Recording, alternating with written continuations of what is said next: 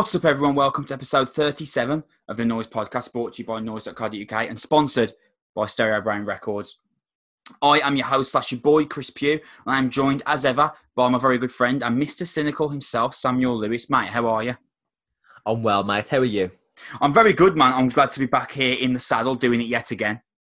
Indeed, indeed. A lot of good things coming out in this podcast today. I can't wait to talk about.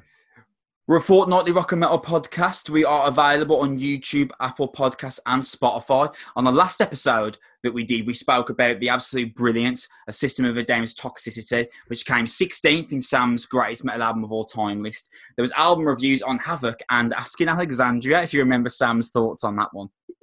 as well as Sam's interview with the Malevolence vocalist Alex Taylor. On this week's episode, we're going to hear Sam's 15th greatest metal album of all time. Me and Sam are going to discuss that. We've got um, EP review, sorry, on Crossfaith Species and Bleed From Within's Fracture is our album review. And then at the end of this episode, we're going to have my Chris Meets David Sanchez feature. That is David Sanchez, the vocalist of Havoc, of which we reviewed their album on our last episode as well. On Noise.co.uk at the moment, you can see Sam's written piece on Alex Taylor from Malevolence, as well as EP reviews on Sertraline's Cloudy Minds and Silver Lines and the new Black Lab album, uh, Abyss. Now, you would have heard me mention right as we come in that we are sponsored by Stereo Brain Records, and yes, we are. Um, amazing opportunity for us, and I want to first of all thank Luke and everyone at Stereo Brain Records for wanting to jump on board with us. You might remember, actually, I interviewed Luke, the one of the owners of Stereo Brain Records, a few months ago on one of the podcasts, and it's really sick to have them on board. Uh, somewhat similar to ourselves, Stereo Brain Records started up as like a blog that Luke wanted to do, very similar to Jack with Noise. And it became something much bigger. Uh, Stereo Brain Records now handle the Power Festival in Cardiff when when that can run again, and they've got a roster with the likes of Night Lives, uh, These Five Years, and the Nightmares on. And speaking of which, the Nightmares have got a new track out called The Falling Dream on Friday. But after my interview with David Sanchez on this episode, I'm going to be spinning their track uh, Life Won't Wait just to give you a roundabout idea of the kind of band that they are and do check out their new track coming out this Friday called The Falling Dream. Sam, I don't want to wait any longer before we get into this podcast uh, because we're going to go for a while here. I've got a feeling. Um, what is the 15th greatest metal album of all time? It is ACDC's Highway to Hell.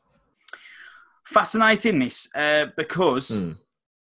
we have spoken at length uh, several times about the fact that classic music for me in terms of rock and metal isn't really something that I vibe with outside yeah. of Metallica and Slayer, of course. Mm.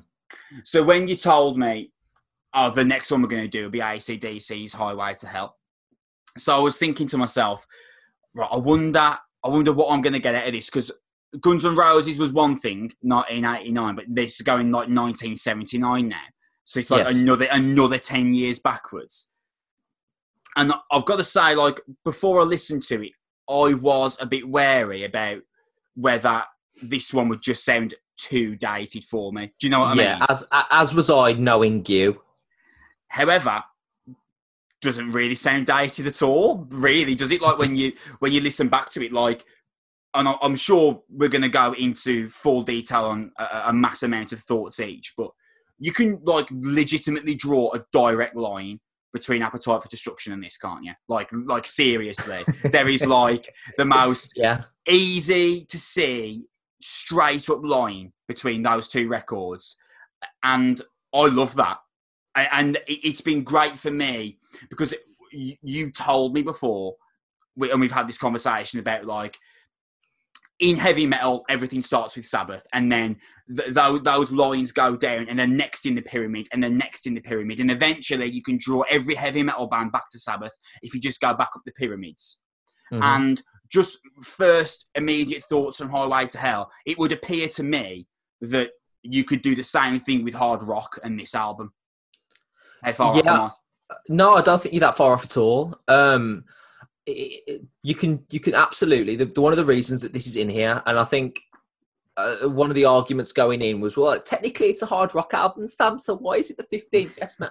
well, actually, if if because of this album we got Guns N' Roses and Metallica, then its contribution to metal is larger than well, actually, eighty six other metal albums according to me. So um, that that's one of the main reasons why this is in here. But you're absolutely right. You can you can draw a line not just between ACDC and Guns N' Roses, between ACDC and Metallica, between ACDC and Pantera, between ACDC and Pearl Jam, between ACDC and Smashing Pumpkins, between ACDC and Down, between you know what I mean? The the, the list goes on of of like the ACDC are one of the gateway bands to rock and metal music ever. Um, not just Sabbath for metal, ACDC to heavy music, to guitar based music. And if you look, um, if you look, if there's any doubt, if you listen to this album, and Pugh, obviously you've listened to this, um, probably for the first time in full in your entire life, I would imagine. Yeah, yeah, that's correct. Yeah. Um, when you listen to this album, it's not less heavy than Sabbath. It's not less heavy than Iron Maiden. It's not less heavy than Guns N' Roses. Touch Too Much, Walk All Over You, and Highway to Hell, and Night Prowler are heavy metal songs in all but name, in terms of the guitar tuning, the way that the songs are structured, the lyrical content, and the tone of the band. Um, the track's about hell. the title track's about going to hell. Um, it's about the, the so, several songs about alcoholism, about women, about sex and violence. Night Prowler is actually got them in a spot of trouble, which we'll talk about a little bit later. It's an interesting story there. Um, is about creeping around at dark and night, and and these these themes and ideas are stereotypically heavy metal and hard rock themes. And then on top of that, um, the way that these songs are written, recorded, and produced laid a blueprint for pretty much the entire 1980s. Um, you can draw every every major band of the 80s, metal or otherwise, that made any sort of success from Guns N' Roses, Van Halen, Motley Crue, um, a plethora of others, um, can be drawn back to ACDC's blueprint of the riff, and the riff being the central production of, of an album. And the combination of that and the, the, the lyrics and the choruses here are absolutely marvelous. Oh, mate, like another band to add into that Kiss. Absolutely, man. For me, hundred percent. I think that because I, I actually always like the most when you pick an album that's not really my cup of tea necessarily because yeah. it allows me to like really think objectively about a record which is sometimes the hardest and best thing to do when you're listening to something that you know not isn't isn't for you, objectively is one of the great great albums of any time. So you've got to try yeah. and read between the lines and figure out why that would be. And objectively, this is an absolute monster of a record. That in terms of like commercial hard rock, this is like top five of the pile. Like ever. absolutely, absolutely. This is only bettered by ACDC's next album, Back in yeah. Black yeah, I figured uh, that that would uh, also rear its head at some point in the list. But I think ACDC, from the, hearing this album in full, and obviously I, I, know a fair few of their other massive tracks, but this is the only album I've ever listened to in full. They just seem to encompass the idea of a 70s working man's band. Oh, Do you know absolutely. what I mean by that? Absolutely. Yeah, yeah, absolutely. Just touring constantly um, and playing and playing and, and just uh, the, the, the way that they structure the songs, the way that they write them, the lyrics, and everything about them. Really, you're absolutely right. Like a lot of this record is centered around uh, Bon Scott's like lust for women, which yeah. That, that's not that's not like a new concept in the seventies, no, or, or, or even to this day actually, uh, or in any decade. Yeah, yeah, yeah. There's there's still bands that write songs, much less so now, thankfully, because good lord, the concept is tired by now. Indeed. But there, there's still the occasional band now that will write songs basically about the lust for a for someone of the opposite sex or same sex or whatever. Yeah. Um, but the way it's all structured on this album is actually uh, quite intelligent when you pick it apart because if you listen to like beating around the bush and shot down in flames, I spoke to my dad about this, and I, and I was like, he said to me that obviously me and you living in the digital age haven't yeah. quite got the cra- the grasping of like back in the 70s you would go to the you'd go to the pub with your mates and, and you, you'd hope to meet a girl there because yeah obviously there was no such thing as oh I met her online like I was introduced to her because I saw a friend request on Facebook or anything like that. So yeah. Bon Scott's writing these jibes about girls like being rejected or just trying to uh, get a woman into bed or something like that. And that was like a really prevalent part of social commentary in the 70s and 80s. Yes, I, I absolutely agreed. Uh, I mean, you just had to hope that one of the 15 girls at the same pub that you went to was one of the ones that you were going to fall in love with. Otherwise, you yeah. were kind of screwed, weren't you? Legit. Um, but uh, as well, what I think about Bon Scott is he's lost on a lot of ACDC fans is, is how, how funny he is. Like yeah. the, some of the, some of the humorous writing in here is absolutely brilliant. One of my favourite lyrics um, is "I want it to be deep down inside, like a hand in a velvet glove." Uh, and also, he describes her in t- uh, describes the girl in Touch Too Much like a body of Venus with arms, which is so clever because there's a statue of Venus in Rome, and her arms have been decayed off, and she's it's the god Venus, uh, the god of beauty, but because of time, the arms have fallen off the statue. That's so a really like, clever touch. That is. That's wicked. so her t- him turning around and saying the body of Venus with arms. It's it's funny, but at the same time, he's actually saying that she's like some statuesque goddess beauty. Um, but it's also like a, a like a funny little uh, a cushion around that as well, which I think is fantastic. I think "Touch Too Much" is one of my all-time favorite hard rock or heavy metal songs. There's a riff in "Touch Too Much" where it's like down, down, down, da da da down, and I fucking love that. Uh, and I think that e, those big E chords, those oh, that's metal. Sabbath did that. Um, Slayer do that. Um, Metallica do that. This is the point. This is not. This is in the, this is in the same um, guitar tuning as Raining Blood, which says a lot about Raining Blood. In fairness, yeah. but um, it, it's just just to point out the gravity and the weight of these. Um, and I agree with you. Um, the the lust for women um, on this is is bursting off off the page and off the songs. But I, I think it's told with such a, a wit and a humour that it's yeah. tongue in cheek. Yeah. Um, like Shot Down in Flames is, is is quite amusing the way that he's just getting um where he's getting dumped in the same way that Whole Lotta Rosie was on a previous album. Um, about a girl that's quite literally larger than life, and he reads out her um, the sizes 39, 42, 56, like a shade, so you've got it all. Um, but this is exactly is exactly the same, but it adds this extra sort of devilish touch. Um, interestingly enough, um, just for the for the final nail in the coffin in terms of ACDC, are definitely an influence heavy metal band. Um, ACDC when they first came out, people thought that ACDC stood for um, Devil's Children. The DC and ACDC stood for Devil's Children, and I thought they were like some satanic cult band. Right. Uh, when in actuality, they took the words ACDC off a sewing machine because it was right. it was the it was the plugs that you fit in. Uh, uh, and additionally, um, the song Night Prowler uh, was adopted by the uh, murderer uh, Ramirez. I think his name something Ramirez. I've got the article here. Richard Ramirez, I think his name is, if I'm absolutely right. Uh, yeah, Richard Ramirez talks about how much he loved the band, and Highway to Hell was his favourite album.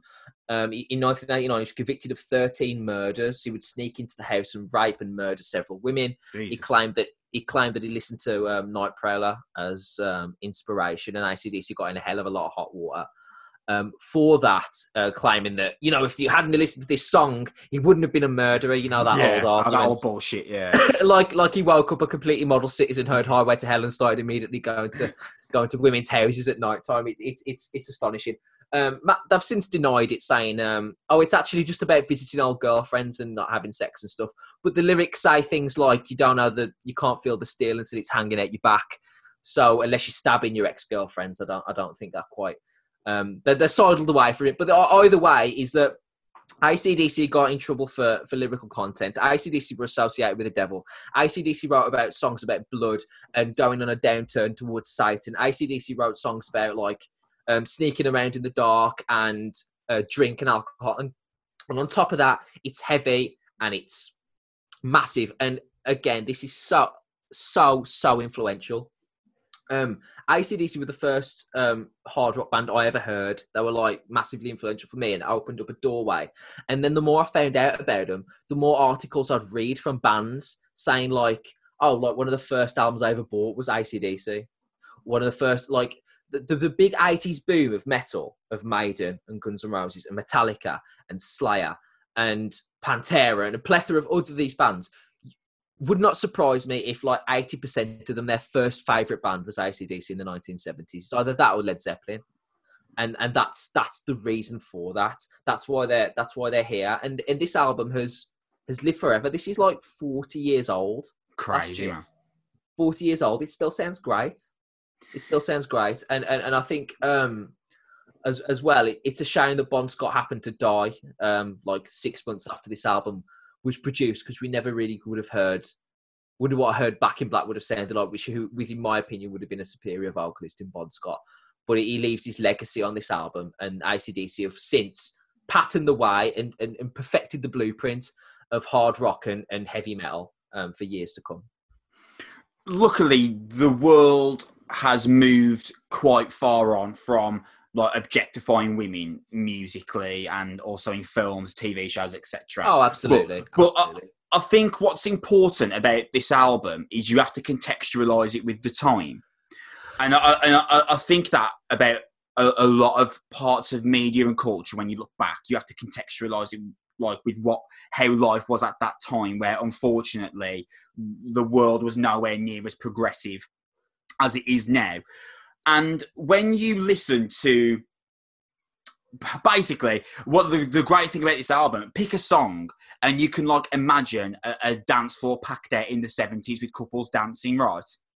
Yeah and like, yeah. I, can, I can just like picture like a club in the 70s with the dj dropping the vinyl record on and couples doing like those kind of like 70s nightclub dancing that you would see if you watch like saturday night fever or something like that. Do you know what i mean yeah, yeah, I see what you mean. Sort of and, flares and weird yeah, and stuff. Yeah, man. And I just think like this album, and this doesn't sound like that much of a compliment in just the words, but I'll go a bit more in detail. I had so much fun listening to this album. And I think that's what like this record is. It's yeah. such a such a good time listen. And I think my favourite track on it is um, If You Want Blood. Oh, what a great song. Man, that is so, so infectious. The opening riff to that song I, I, literally cannot hear it without like wanting to air guitar along. It's brilliant. And, and Angus and Malcolm Young. Oh, what a combination. The best guitarist duo of all time, Angus and Malcolm Young, in terms of a pairing. Fucking unbelievable. Man, there's a part on If You Want Blood, and I'm assuming you've listened to this album so many times, you'll know exactly what I'm on about. Yeah. I believe Angus is the lead guitarist. That's right, yeah. He's right. the one with the school uniform on. Angus comes in with the solo. It's this beautiful, like spine bending solo, while Malcolm's playing the main riff underneath. Yeah, so sick. Like it's quite a simplistic trick that is, but it's so brilliantly done and it adds so much like taste and flavour into that song. And then like you've got like the gang choruses uh, on Highway yeah. to Hell, the title track, of course. Walk um, All Over You is a big one for that as well. Walk All Over You. You've got the gang repetition of Girls Got Rhythm, in the chorus yeah. of that song. The backing vocals on Touch Too Much. Like, there's just so much like massive anthemic rock in this album that it's so so infectious to listen to. Such yeah. like like if this if we if we were in 1979 right now, I would be like head over heels massively in love with this album. I think it's yeah, only, be our favorite album for like a year. Absolutely, it's only because I got into alternative music so far past this album coming out. And I didn't start with this album. I started with like fucking Green Day. Do you know what I mean? Yeah, yeah. So that was like my first break into alternative music. That's why this album, like, it's just, it, it's not specifically my cup of tea, but I still um, really, really like this record. I can see why it's so lauded critically did so well commercially. And ACDC are like literally the biggest rock band on the planet, aren't they? Like I remember Andy yeah. Cop- I remember Andy Copping saying the year that he had me booked ACDC for download was the most stressful two months uh, leading up to the event in his entire life. Just making sure that they got there and played because it was it was the download was completely sold out. I think Rage Against the Machine headlined as well that year. I can't remember the third band, but fucking hell, it's, it's not a bad two, is he? Um, was it was it 2012 ACDC? Uh, uh, my uh, my instinct is saying it would have been slightly before 2012, but I couldn't guarantee you. I'm not sure. If if okay. going going to my head, I'd say 2010 but I, I can't. No, you're absolutely right. It was, it was, it was 2010. Yeah, it was 2010. Um, this album It's it's difficult to say like who you couldn't recommend this album to, isn't it? Because I think regardless of where you sit on alternative music spectrum, I really think it's hard to to listen to this album and not enjoy at least something. Yeah, it's it's universal. This this album is because it it sits at the heart of if you enjoy rock music at all, then this has everything. Uh, it has massive choruses. It has really hooky, catchy um, um, riffs. It has brilliant guitar solos. Side shout to Angus Young, one of the great rock um, rock and roll lead guitarists of all time. He's absolutely scintillating on this record. Yeah, he's brilliant um, as, as, as, as well, by the way. And and and the the album lets him shine. The band let him shine. That's always been brilliant about ACDC. The drums and the bass just solid. They allow him to just come over the top and do his thing, and I, I love that. Um, but yeah, I agree with you. And the, to your earlier point, you were talking a bit about Green Day, about why, about you love them. Well, Green Day, right, are the pop punk ACDC, aren't they? They're, they're it's infectious well, yeah. it's, it's four chord riffs, it's it's simple, catchy hooks with with sort of like if it replace guitar solos with sort of like drum fills and Billie Joe Armstrong screaming over the top of it. The the root and core of why you like that band and why that hooked you in first is why many people got into ACDC on a different sort of spectrum, isn't it? Do you know what I mean? So yeah, absolutely.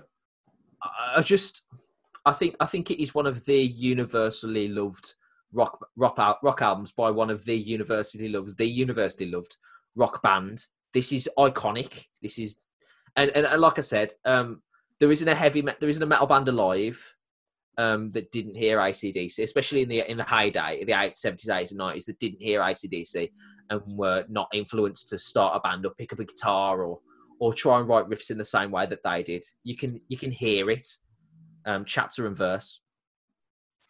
I remember, like it was yesterday when we were at Slipknot in January, and they played uh, "For Those About to Rock" by ACDC, ah, yeah. and you, you, went you, you went to me. He was like, because there was a massive Slipknot banner hanging in front of the stage, and you said to me, "I know exactly which part they're going to lift that banner."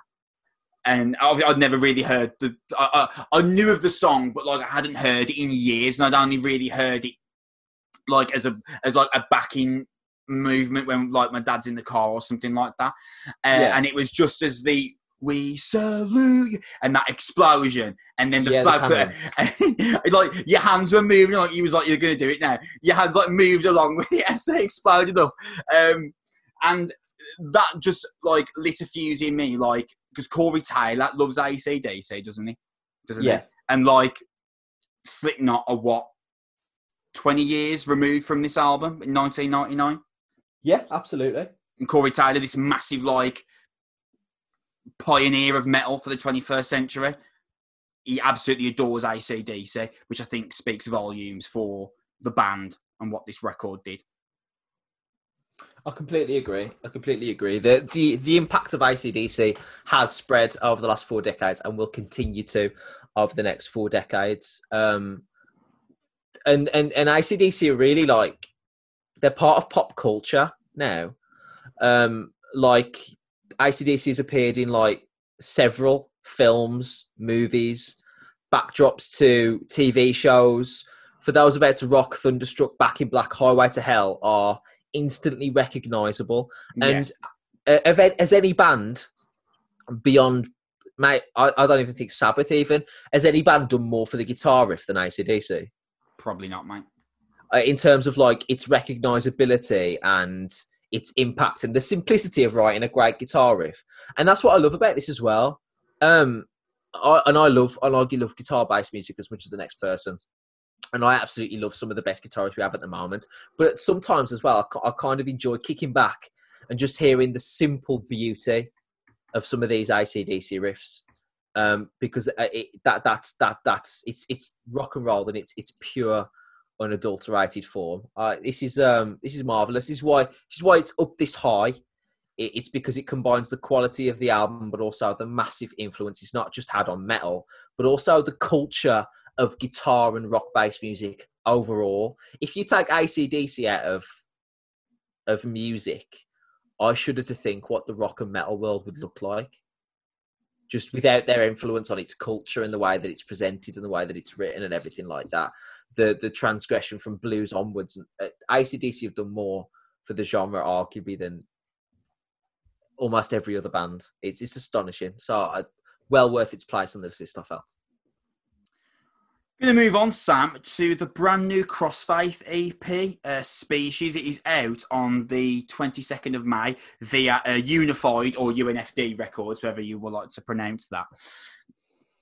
Crossfaith, like a band that like I always insist on seeing if they're like supporting or they're yes. at a festival that I'm at. Have you ever really seen them? Have you ever seen them live? You have seen them live. I, mean, I think we'll. I feel like we've seen yeah, them live together. Uh, yeah, we saw them live together at Slam Dunk, and I also Slam saw Dunk. them I also saw them supporting Bring Me the Horizon in 2013. Ah, great time. Eternal tour. Great yeah, time yeah, that was that was a good that, that was a good pairing. That was.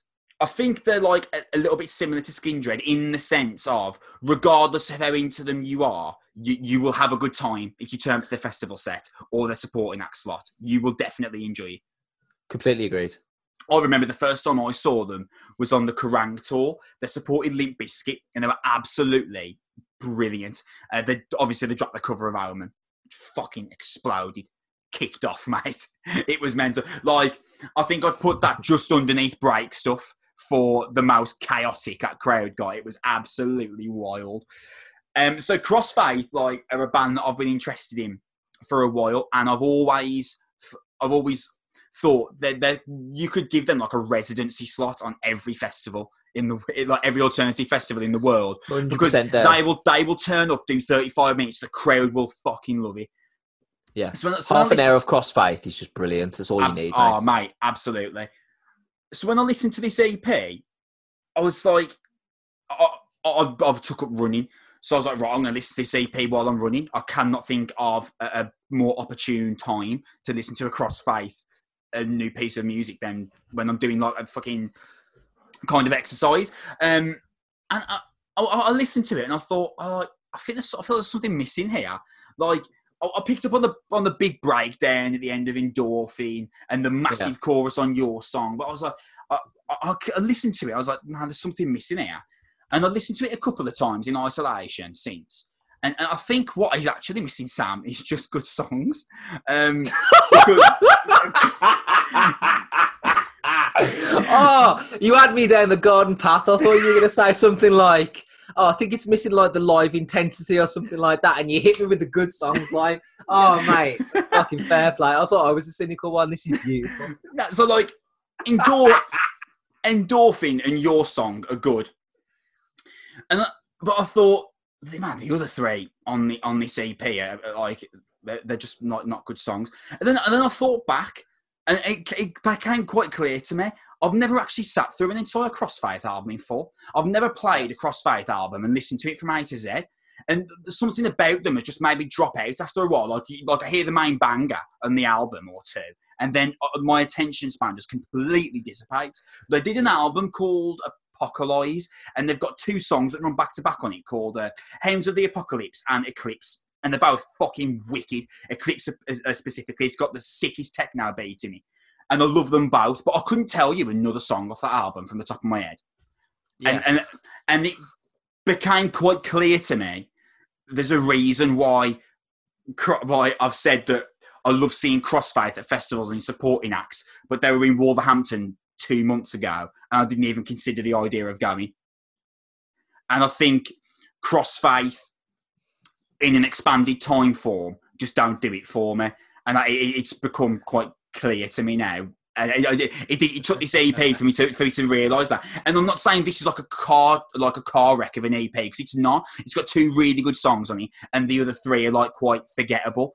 But it's made me realise that I think for me personally, Crossfaith only work when you put their best six, seven songs in a 30 minute time span, and after that, it struggles. What, what are you feeling about this? Any kind of similarities to me there? Yeah, mate. Obviously, I'm I'm, I'm with you on this. Um, this is um, this is okay, um, but you'd have to pay me a lot of money to listen to none of your business featuring Jin Dogg again. that one's that one is pretty rough. The, the last rough, minute, the, the, last, the last minute and a half, I'm going to put that up there with the last time I was at a dentist, in terms of the difficulty it took me to sit through. Yeah, it's rough. And the last, and the last time I was at a dentist, I'm pretty sure I left with half my gums on the floor. So um, this isn't great. Um, I agree with you. I think Crossfaith a good band in small doses. this is like um, this is like shots. You know, you can have like a couple of them, but if you drank shots all night, you'd fucking you'd throw up and you wouldn't enjoy it, and your night would be ruined. It's something you can have in like little bits, and the fact that this is an EP, um, all right, okay. Um, apart from a few exceptions where the bands are releasing like a special song or they've been away or been on tour and they want to just bring something out or it's a song for a film or something like that. Is a band bringing out like four consecutive albums and then a five track ep the best indication of their songwriting capabilities to this point? Well. I i don't think that it is. Um i agree with you that that crossfaith write two good songs every three or four years I really love um, their cover of Omen, which is appropriate because it's a cover. um, but also, I love their song Jaeger Bomb. Have you heard Jaeger Bomb? Yeah, it's sick. Uh, it's great. It's great. But could you listen to Jaeger Bomb once a day for the next six months? No, no. Or would no? It'd come on in a bar and you'd be buzzing, and it comes on shuffle and you're okay once in a while. But that's the thing is, I think Crossfaith's style of music doesn't lend itself well to variation, but also doesn't lend itself well to songs that you can actually listen to all the time. Listening to Crossfaith would be is like like you said, exercise is good for it, but like being active all the time. Um, it's it's not you're not necessarily suited to it in the best way. Every you know you can't just you can't be like Sunday night just I'll oh, just chill and listen to some Crossfaith. It doesn't quite work. Um, and bottom line, I'm with you. Um, I quite like Truth of Insanity. The bit at the end of that's quite heavy. Uh, that little breakdown feature is quite nice. Um, and I like Endorphin. Um, I agree with you. Uh, but if the fact that you've released a five song EP and I can only pick out two of those five as like real highlights and the others I could happily skip through, then that's not a good sign either. Yeah, mate, this EP feels long, does it? Yeah, it does. It's it's half an hour at max, and it's like it might not even be that. Actually, it might be like fifteen minutes, uh, and it doesn't feel it doesn't feel fifteen minutes long. Yeah, this is a, a, a struggle um, for me in some areas. And uh, uh one thing for Crossfaith, they, they still are quite unique. Like in the very few bands sound like Crossfaith.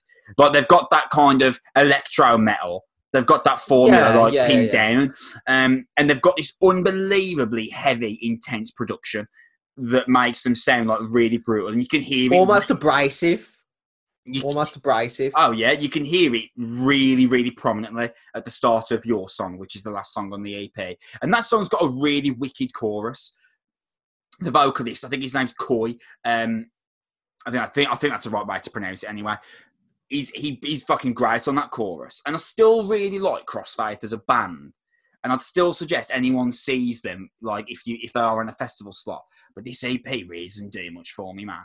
Um, and when I when I saw this was coming out, I thought, man, EP of Crossfaith, that is what an opportunity for them to just drop these five absolute massive bangers and me and Sam will just be in love with the intensity and the way they fuck about with the electrics. And that's another thing about this EP. When, when there's an EP that's like riddled with loads of like different uses of like electronics and tech and tech music, and I still find it really boring for three of the two songs. That's a bit of a fuck. That's a bit of a problem considering yeah. they've got considering they've got so much to work with to throw at me. It's not like they're a three piece band that have just got a bassist, a guitarist, and a fucking drummer, and the guitarist does the vocals as well they've got all these elements they can just throw in my yeah. face and try and try and okay if the chorus doesn't hook me maybe this sick backdrop techno um, beat will get me. But they haven't got any of that at all.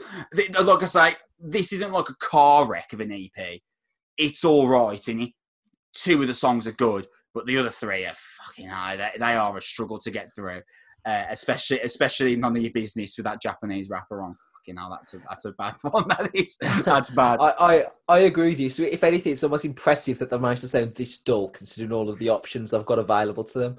um, um, I'm I'm I'm with I'm with you, buddy. This is not um this is not great. Um, and I think Crossfaith.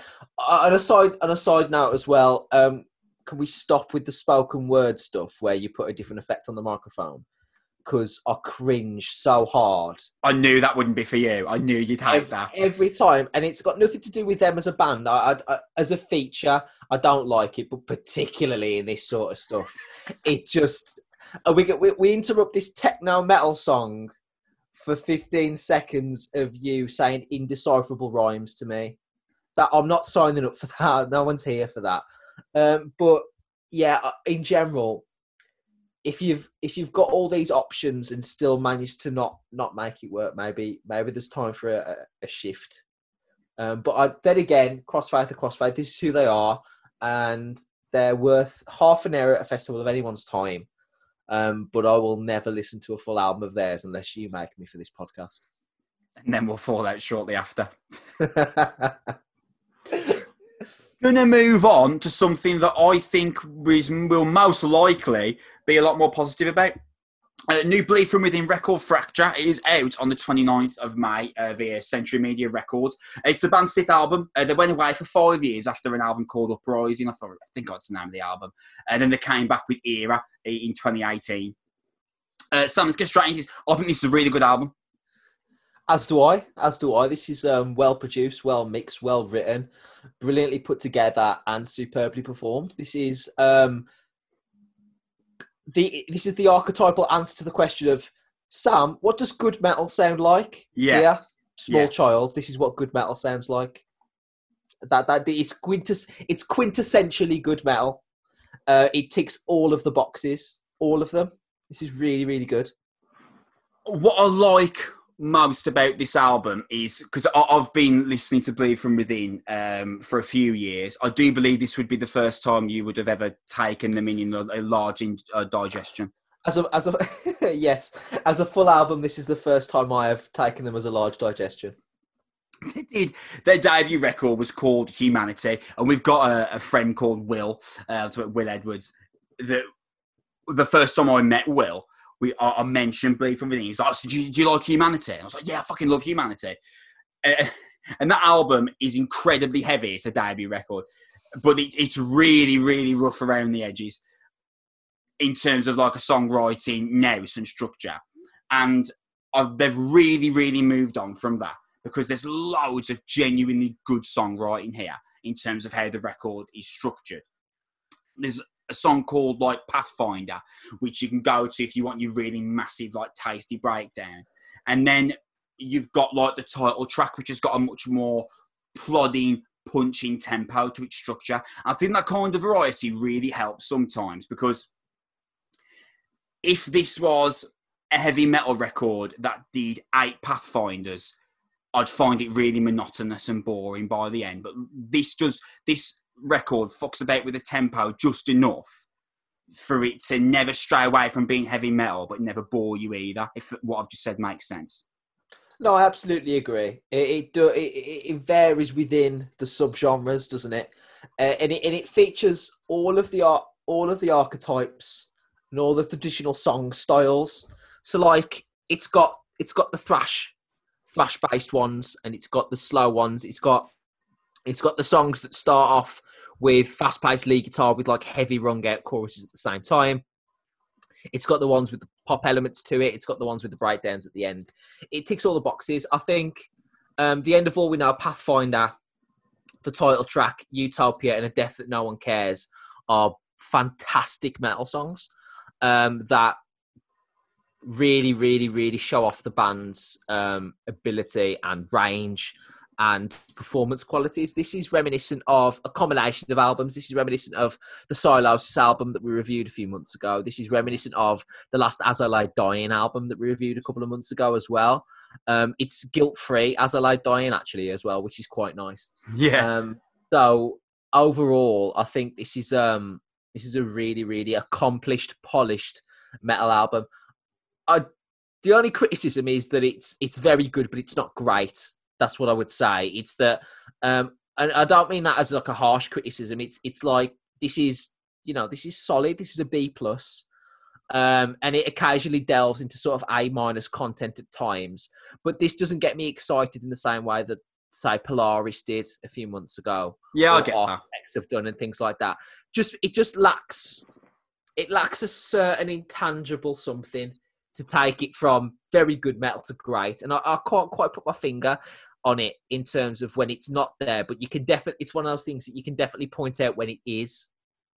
And that's the, that's the thing about a great album is that sometimes you just know that it's great and you can't quite explain it to the next person why. You just like you have to just hear it and you'll know and you'll feel it.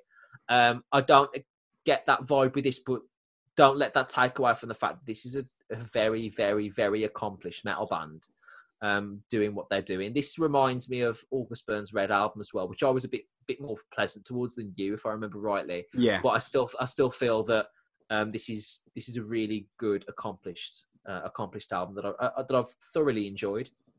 Just picking off the point that you mentioned there about like there are moments of like A minus, but you're not sure what you could put your finger on that could take it into great territory. Yeah. How fucking great is the opening song on this album, The End of All We Know? Yeah, it, it kind of peaks. Like, and that's what that that chorus that chorus is fucking massive. it's yeah. the best. If It's the best song in my opinion the band have ever have ever written, um, and I fucking love that song.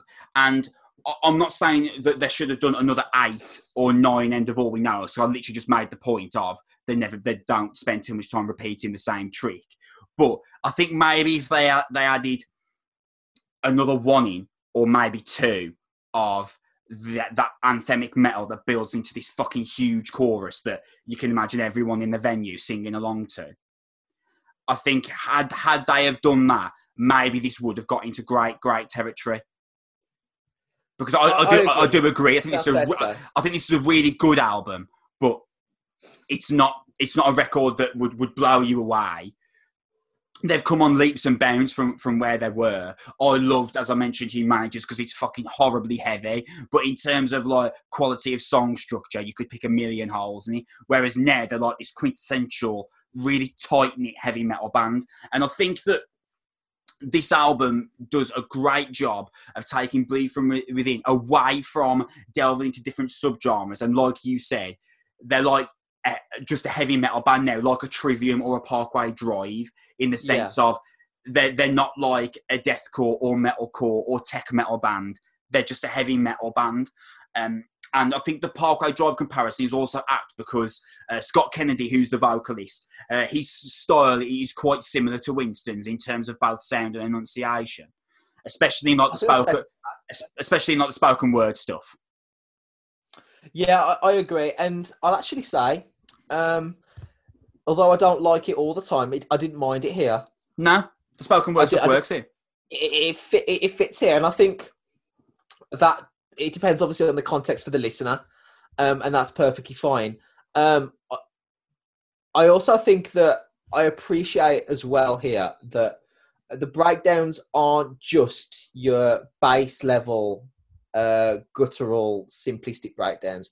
There's there's some there's some breakdowns here. Um, I think it's on Pathfinder or Into Nothing, where it's it's like a breakdown, but it's an actual riff being played in the style of a breakdown, like in triplets. Do you know the one I'm on about? It's like dun dun dun dun. dun yes, dun, yeah, I know, know which one you're on about. Yeah, uh, and that's that's that's terrific. I'm I'm all about that because that's that's a band saying I know that that's what you'd like here, but we're going to do it in our way and we're going to structure it in, the, in, in a sort of musical sort of com, uh, with some complexity, some dexterity, so it doesn't sound like everything else you've heard before.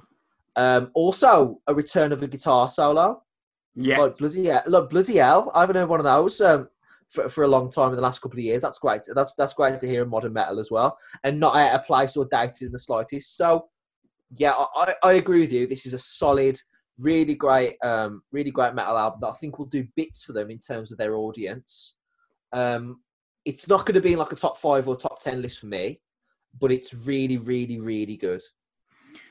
I think probably the best compliment I could pay this record is that Matt Heafy is on this. He's on Night Crossing. We haven't even mentioned it because the the record is great in so many other areas as yeah, well as good, that. That's a me. great point. That's a great point. He's not the he's not so like incredibly noticeable on it because the rest of the album is fantastic in its own right where he's yeah. just a part of an of a great album I, that's a, that's a really good point you're right yeah it's not like i'd pick someone who i know likes metal and be like there's this one song on this album called night crossing and matt heafy is on it so you should listen to it no, listen to Night Crossing because it's a really great song. Oh, and also fucking Matt Heafy drops a six solo in it because it's Matt Heafy, of course he did. And there's loads of like beautiful tiny solos in this album that like kind of tease you. There's one in uh, A Depth That No One Dares. Uh, the, but the guitar solo just runs on its own just for a few seconds before the chorus explodes in. It's a, you know, it's a little small touch, but fucking works wonders in terms of like building the anticipation, like thump of the chorus. And I think that this album is is as you mentioned fucking really solid it's a really really good heavy metal record i am really happy for them because era came out and i liked it but it felt to me like it was a comeback record where I've got no doubt, obviously, that they threw everything they had at the album, but it did feel a bit like they're kind of just figuring out whether people still give a shit. And now, now this feels like the album where like they've hit their like creative apex and they've gone all in. And if they can take the end of all we know and move on from that and, and build in that into another two or three tracks of that style like stylistic approach on the next record, the next record could be even better than this. And, and, I'm, and I'm a really big fan here. Um, there's a level of, like you said, sometimes I just want to sit down and just fucking have heavy metal and not try and pick apart the. It's it like as much as I love Code Orange. Code Orange's new album underneath can be a bit exhausting at times in the sense of like, yeah, right, so that, yeah. so that, so that bit was doom, and, and then they moved into tech metal, and then that's just that's metalcore, and that's hardcore, and it's like fucking out, like it's exhausting to listen to it and, and pick it all apart. As much as I absolutely adore would die for that latest album. I can see why. I can see why. Like your average punter would be like, "Fucking, this is knackering, figuring out what's going on here. Fuck it, I just want something a bit more simplistic." And this album absolutely delivers that. Uh, and I'm, a, I, I really, really like this, and I'm fucking really, really happy for them. And also, can we just quickly make mention? Is Matt Heafy is just the best guy on earth. Consistently, yeah, consistently terrific. promoting new metal bands um, consistently always happy to feature on uh, uh, metal bands records, and also um, Bleed from Within for Night Crossing, the song, they did like a video for it where each member is like doing their part from home, obviously because of um, isolation, that kind of thing. And then just in the top left corner, as Heafy solo comes in, there's a video of him doing it in his bedroom. And it's like, fucking hell, man, he's just the best guy. He, obviously we don't deserve Heafy, man. Not only is he an absolute sick, he's not only is he an absolute sick, unbelievable guitarist. He's so giving to the community and the genre. It's fucking man, what a geezer. I agree. I agree. It, it, we we need we need more people like Matt Heafy, and I hope that one day we can talk about the metal community sticking together to the point where Matt Heafy isn't just a um, a lone wolf almost, where he isn't like a sole person. We're like he's really great at that um, I hope more people take up his example and his um, his attitude. Brings us to the end of the Noise podcast for me and Sam. Don't forget, after this, you have got my interview with David Sanchez, and then I'm going to be spinning uh, Life Won't Wait by the Nightmares to get you ready for their new track. Dropping on Friday called The Falling Dream. On the next episode of the Noise Podcast, we're going to be reviewing the new album from Currents, which are a metalcore band that I fucking love. So I am really, really looking forward to that, as well as my interview with Trevor from the Black Dahlia Murder. So make sure you still subscribe to the Noise Podcast in two weeks to pick up that. Massive thank you for Stereo Brain Records for coming on board. Don't leave yet because you've got my interview with David Sanchez coming up after this, and then the Nightmares to close out the show. We love you. Bye. So they're joined by David Sanchez, vocalist of classic thrash metal band Havok. How you getting on, man? Thanks for coming on the show. I'm doing all right. Thanks a lot for having me on. Um, I'm doing okay. You know, things well as you could are do. a, a, little funky. Yeah, yeah I figured.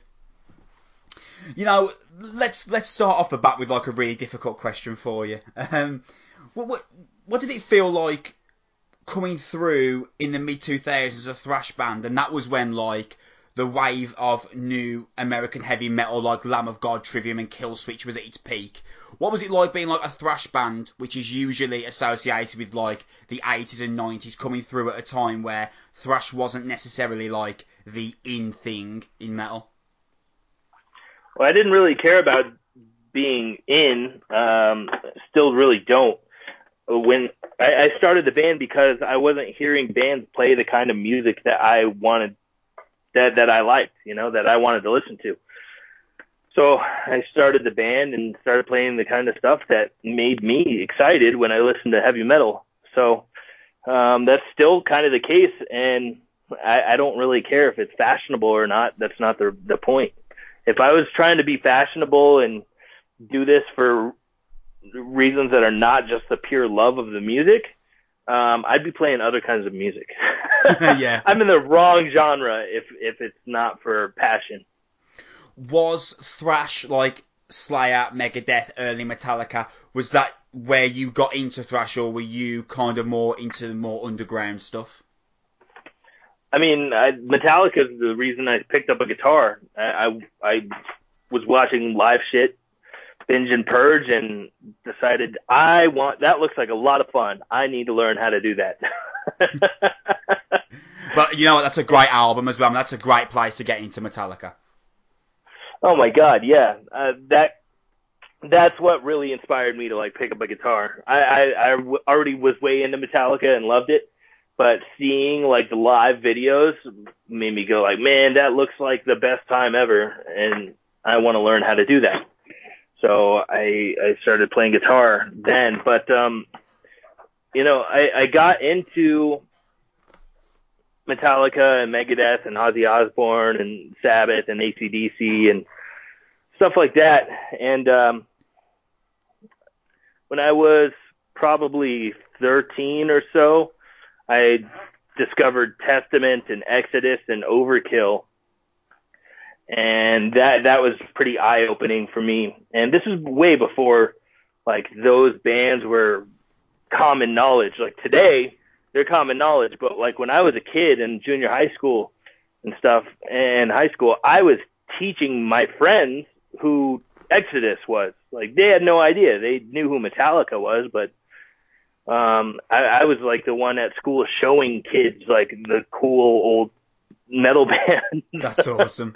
Um and, and some of it was from just luck of figuring out who they were, but I also did a lot of research so after I got into like Exodus, Testament, and uh, Overkill, I, I did research on the internet. I started looking up like you know bands that are similar to uh, Megadeth, bands that are similar to Exodus and stuff like that. And I started getting into all kinds of other stuff. Um, and that's when I started going down like uh, the metal rabbit hole and became familiar with um, all, all kinds of obscure stuff. And, and I have a friend who played drums actually in Havok for a little bit, but he also uh, drums in some other bands, uh, most notably probably Speed Wolf and Axe Slasher. His name is Richie Tice. And Richie really introduced me to a lot of obscure bands that I would not have known about if it wasn't for him, or I wouldn't have known about them so early. He exposed me to uh, Violence and Uncle Slam and Forbidden, uh, Exhorder, bands like that.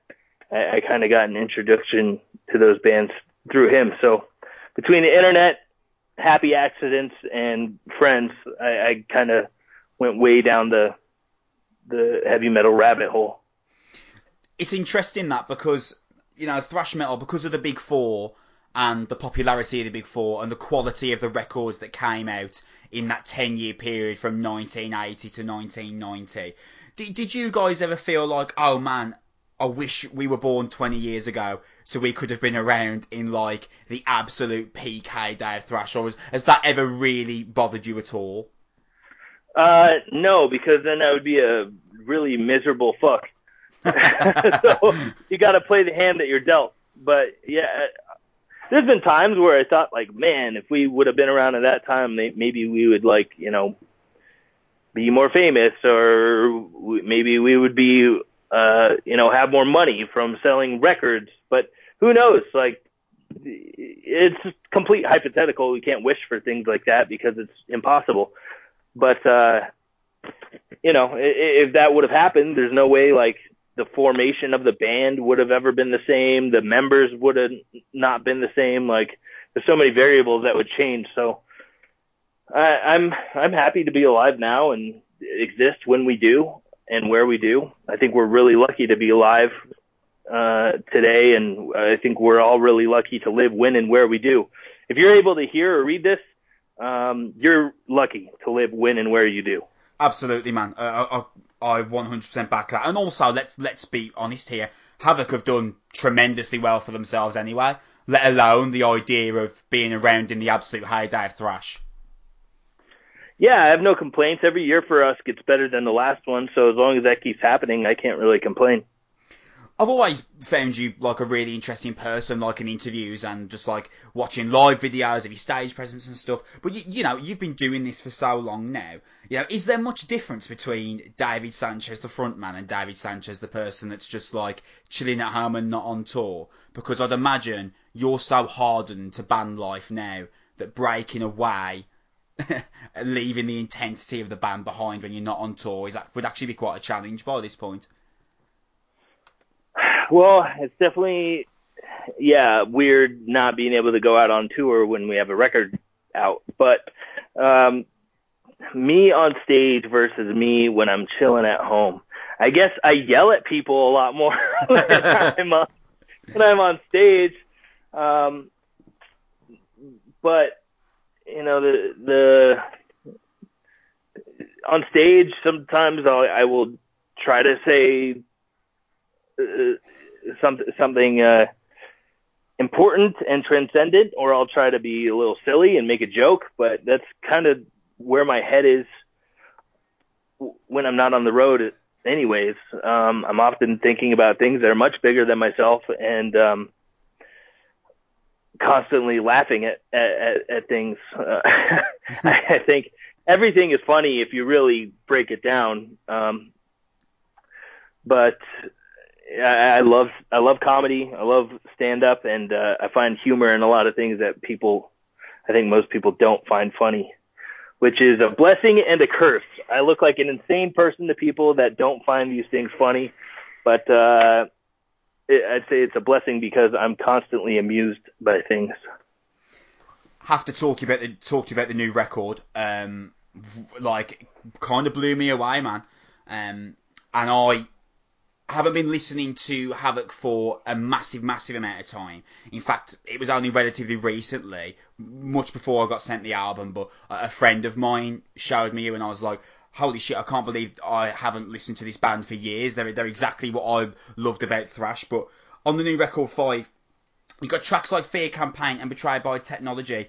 Um, kind of like a verb, like you'll be able to tell me, but for me, I've taken it as like your kind of verbal attack on the digital age and the way that we started to consume information. Uh, where do you think we've gone wrong as like a human race along the digital age? There's, uh, you could argue throughout all the annals of history that human beings have gone wrong, um, eh, all over the place, but we're still here, and I think we'll still be here for uh, quite some time. There's always things that we could do better. Um, but it's a matter of education. And the education systems uh, in this country at least i can't speak for other places. I live here and know this place much better than other places. But the education system here is not designed to make you a critical thinker and and, make you um you know uh, think independently and, and smart. They they want you to be in my opinion, they kind of want you to be a little bit stupid and not think outside the box because that's more beneficial to the the system as it stands.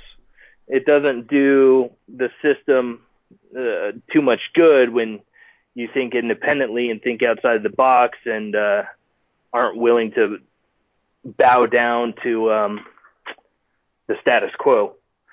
So I, I think it's an intentional uh, an intentional dumbing down of the, of the country. I think it's it's pretty clear cut to me that it's happening.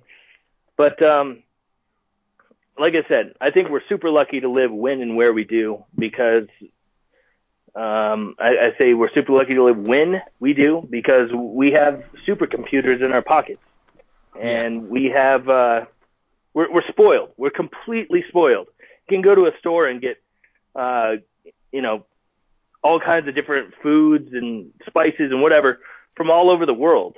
for like a very reasonable price. Back in the day, there were there were wars fought over salt, and you know now we're here and we have all this abundance, and we complain about stupid shit because we don't have any real problems. I mean, we we do have real problems. Life is complex, and and we do have uh, the problems that come with that complexity. But if you take a, a minute to inventory the things that we have that are good, there's a lot to be really grateful for.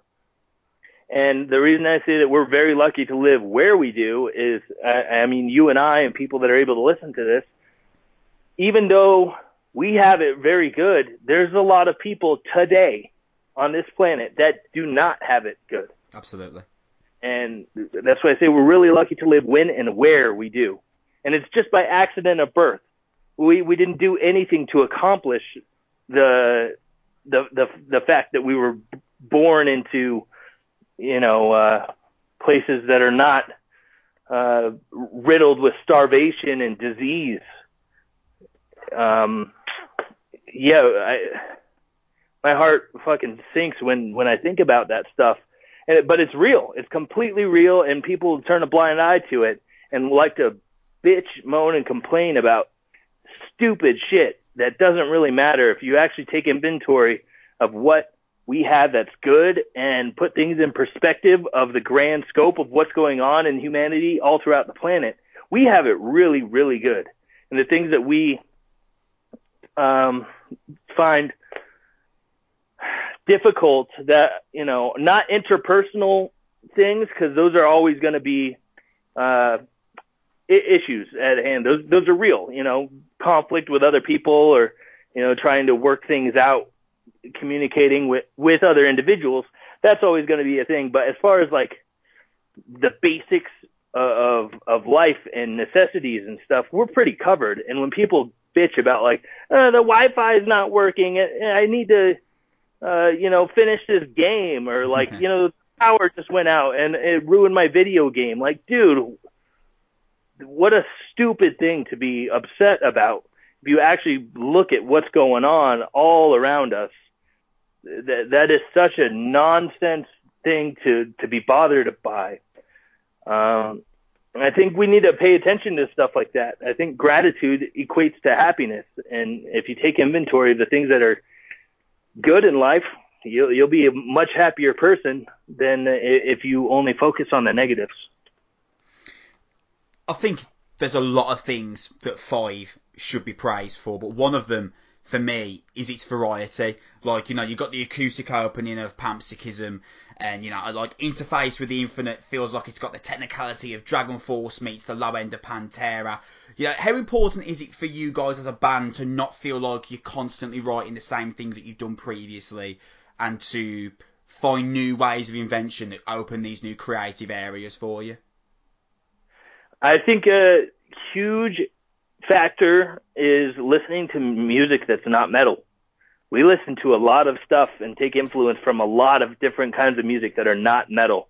And we basically throw them into our style of music. Um, we take influence from like classical music, jazz, funk, uh, punk rock, death metal, bluegrass, country we take influence from a lot of different places and we kind of throw it all into our own style. A lot of it tends to go under the radar and people don't realize. Like a lot of Havok fans love funk and maybe they just don't even know that they do. But those influences are definitely in our music. They're just not completely on people's radar.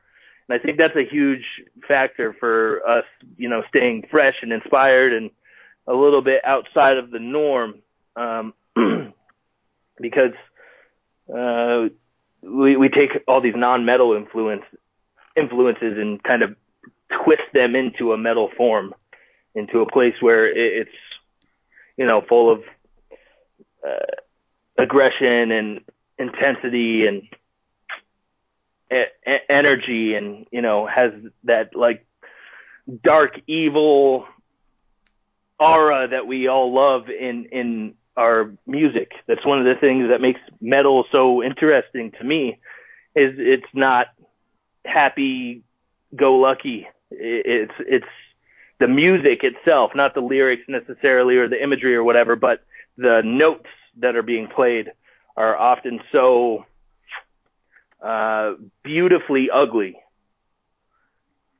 Kind of like the really darkest, heaviest classical music. Like there's something um, appealing to me uh, uh, about how just grotesque and and dark um, the the music is. That's why when when metal people hear a riff that they really love, they scrunch up their face like they yeah. like something bad just happened. But it's yeah. that's just how that music makes you feel inside. But it's a good thing, you know. Something's if a riff is so nasty or grotesque that makes you scrunch your face up like that. That's a job well done for a metal band, I think you know, you've mentioned the music there, which brings me perfectly into uh, my next question. We have to talk about Don't Do It. Um, final song on the new record. Really blown away. Um, longest thing you've written, uh, to my knowledge. Um, amazing mixture, unbelievable tone, production. Um, I was just a real left hook that I didn't see coming to close off the record that I've absolutely fell in love with. I knew from the first 45 seconds of hearing the track, this was going to be something that I, I really like found a true connection to. Um, you know, I'd love to hear the full story behind how that track was written because I, I just I didn't see it coming. It was such a left hook out of nowhere. yeah, it's uh, it's good to surprise people. Um, well, some of those riffs that are in that song are years old that just never got used, and uh, in our riff pile today, we still have a bunch of riffs that are years old that just haven't gotten used yet. So some of that, some some of the music in that song is is not new, but we finally got it worked out into a real song. And um, you know, lyric lyrically, the song was written because I saw a completely shocking fact that uh, children, um, you know, kids and adolescents over the last like decade, the number of suicides in in young people has tripled. There's three times as many kids killing themselves today versus when I was a teenager, and that's pretty that's pretty shocking. And I wanted to write a song to address that because I, I've you know I've uh, been in dark places before and I, I'm I'm really glad that I didn't do anything um, so so drastic because I, I'm here to live to tell about it, and uh, life is so, way better now than than it was during some difficult times, and I, I'm incredibly grateful and glad that I did not do it. So I'm trying to urge other people who may be struggling with with those kinds of issues. I'm trying to urge them to join me and and not do it because there is light at the end of the tunnel and you know for the vast vast majority of us that are alive today life is not just constant endless suffering there is good that uh that can happen and, and a lot of it is up to you happiness is a choice and uh we have the choice every day of whether we want to have a good day or a bad day. It's you can't always change the things around you, but you can change how you react to them. So I hope that people will hear the song, and uh, my hope is that someone who's struggling with mental health issues or depression will hear the song and it will change their their outlook a little bit. If that happens, I, I will feel like the the song was totally totally done its job, even if it only works with one person. You know, thematically, the song is, is so progressive and, and creatively interesting. Do, do you think you would have been even open to the idea of writing a song like this, say, back on Time Is Up? I mean, yeah, the openness to do something like that has always been there, but there was never like a the right lyrical theme. There was never the right r- combination of riffs. Um, there, there was never like opposition to doing something like this, but it didn't seem to ever pan out Um, but this time, I guess like the the planets aligned for it to happen, and, and it does have a very long intro. But that intro was, um, I, I think, it, it fit the the theme of the lyrics and the the song so well. Uh, I wanted to just keep it.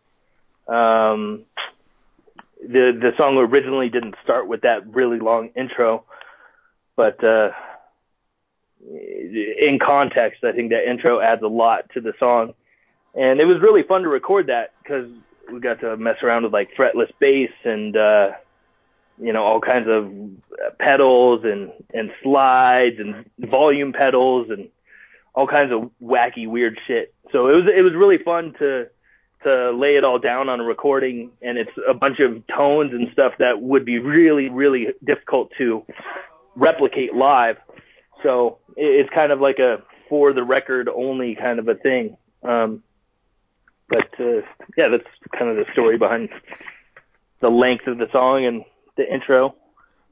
I know that obviously uh, we're starting to get pressed for time, so I won't be keeping you too much longer. Um, but one of the things that I love about music is how it's completely personal. Uh, and like for me personally, I go back and I listen to the likes of Ingsoc and Circling the Drain on Conformicide, and for me, you can kind of see that the creativity in Havok is starting to expand. For me personally, that's how I see it. Is that something that you guys like noticed yourselves that you were starting to become increasingly more uh, opportunistic in terms of where Havok could go musically? Yeah, I think we're just becoming more aware of what's possible because of, like I said, listening to music that's not metal. I think really helps that mentality that mindset of of what's possible to do. And um, yeah, I, I think the progression is natural, and I, I can hear it as well. Every record, I can hear that there's uh, our, our our foot going, dipping our toe into the water a little further out keeps happening with every record. And I, I think that's a good thing because those outside influences, I think, are what make our band sound like our band. We don't just sound like every other metal band trying to sound like Metallica and Slayer. We we've got a lot of our own flavor in there, and I think that's largely due to us listening to music that's not rock or metal.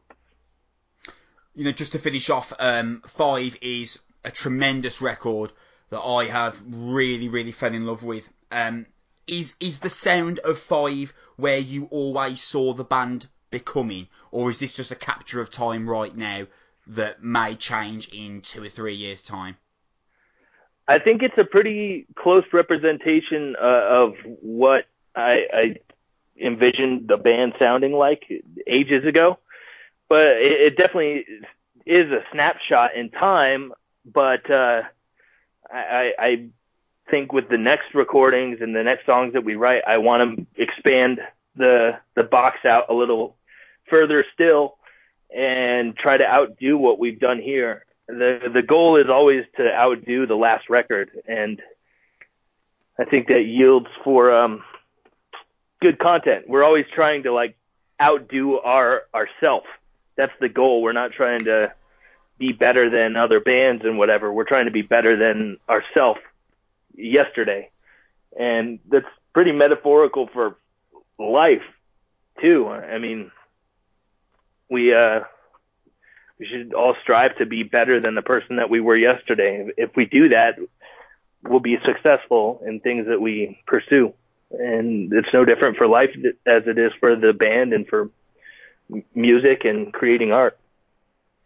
Hey David, this has been a real pleasure, man. Uh, I wish I had you a bit longer because I I could have spoken to you all night. I think cause I'm so uh, I'm so in love with the new record, etc. Uh, but I really appreciate your time, man. New record's great. Really happy and proud of you guys, uh, and I can't wait till the till the time I get to see you on tour, whenever that might be.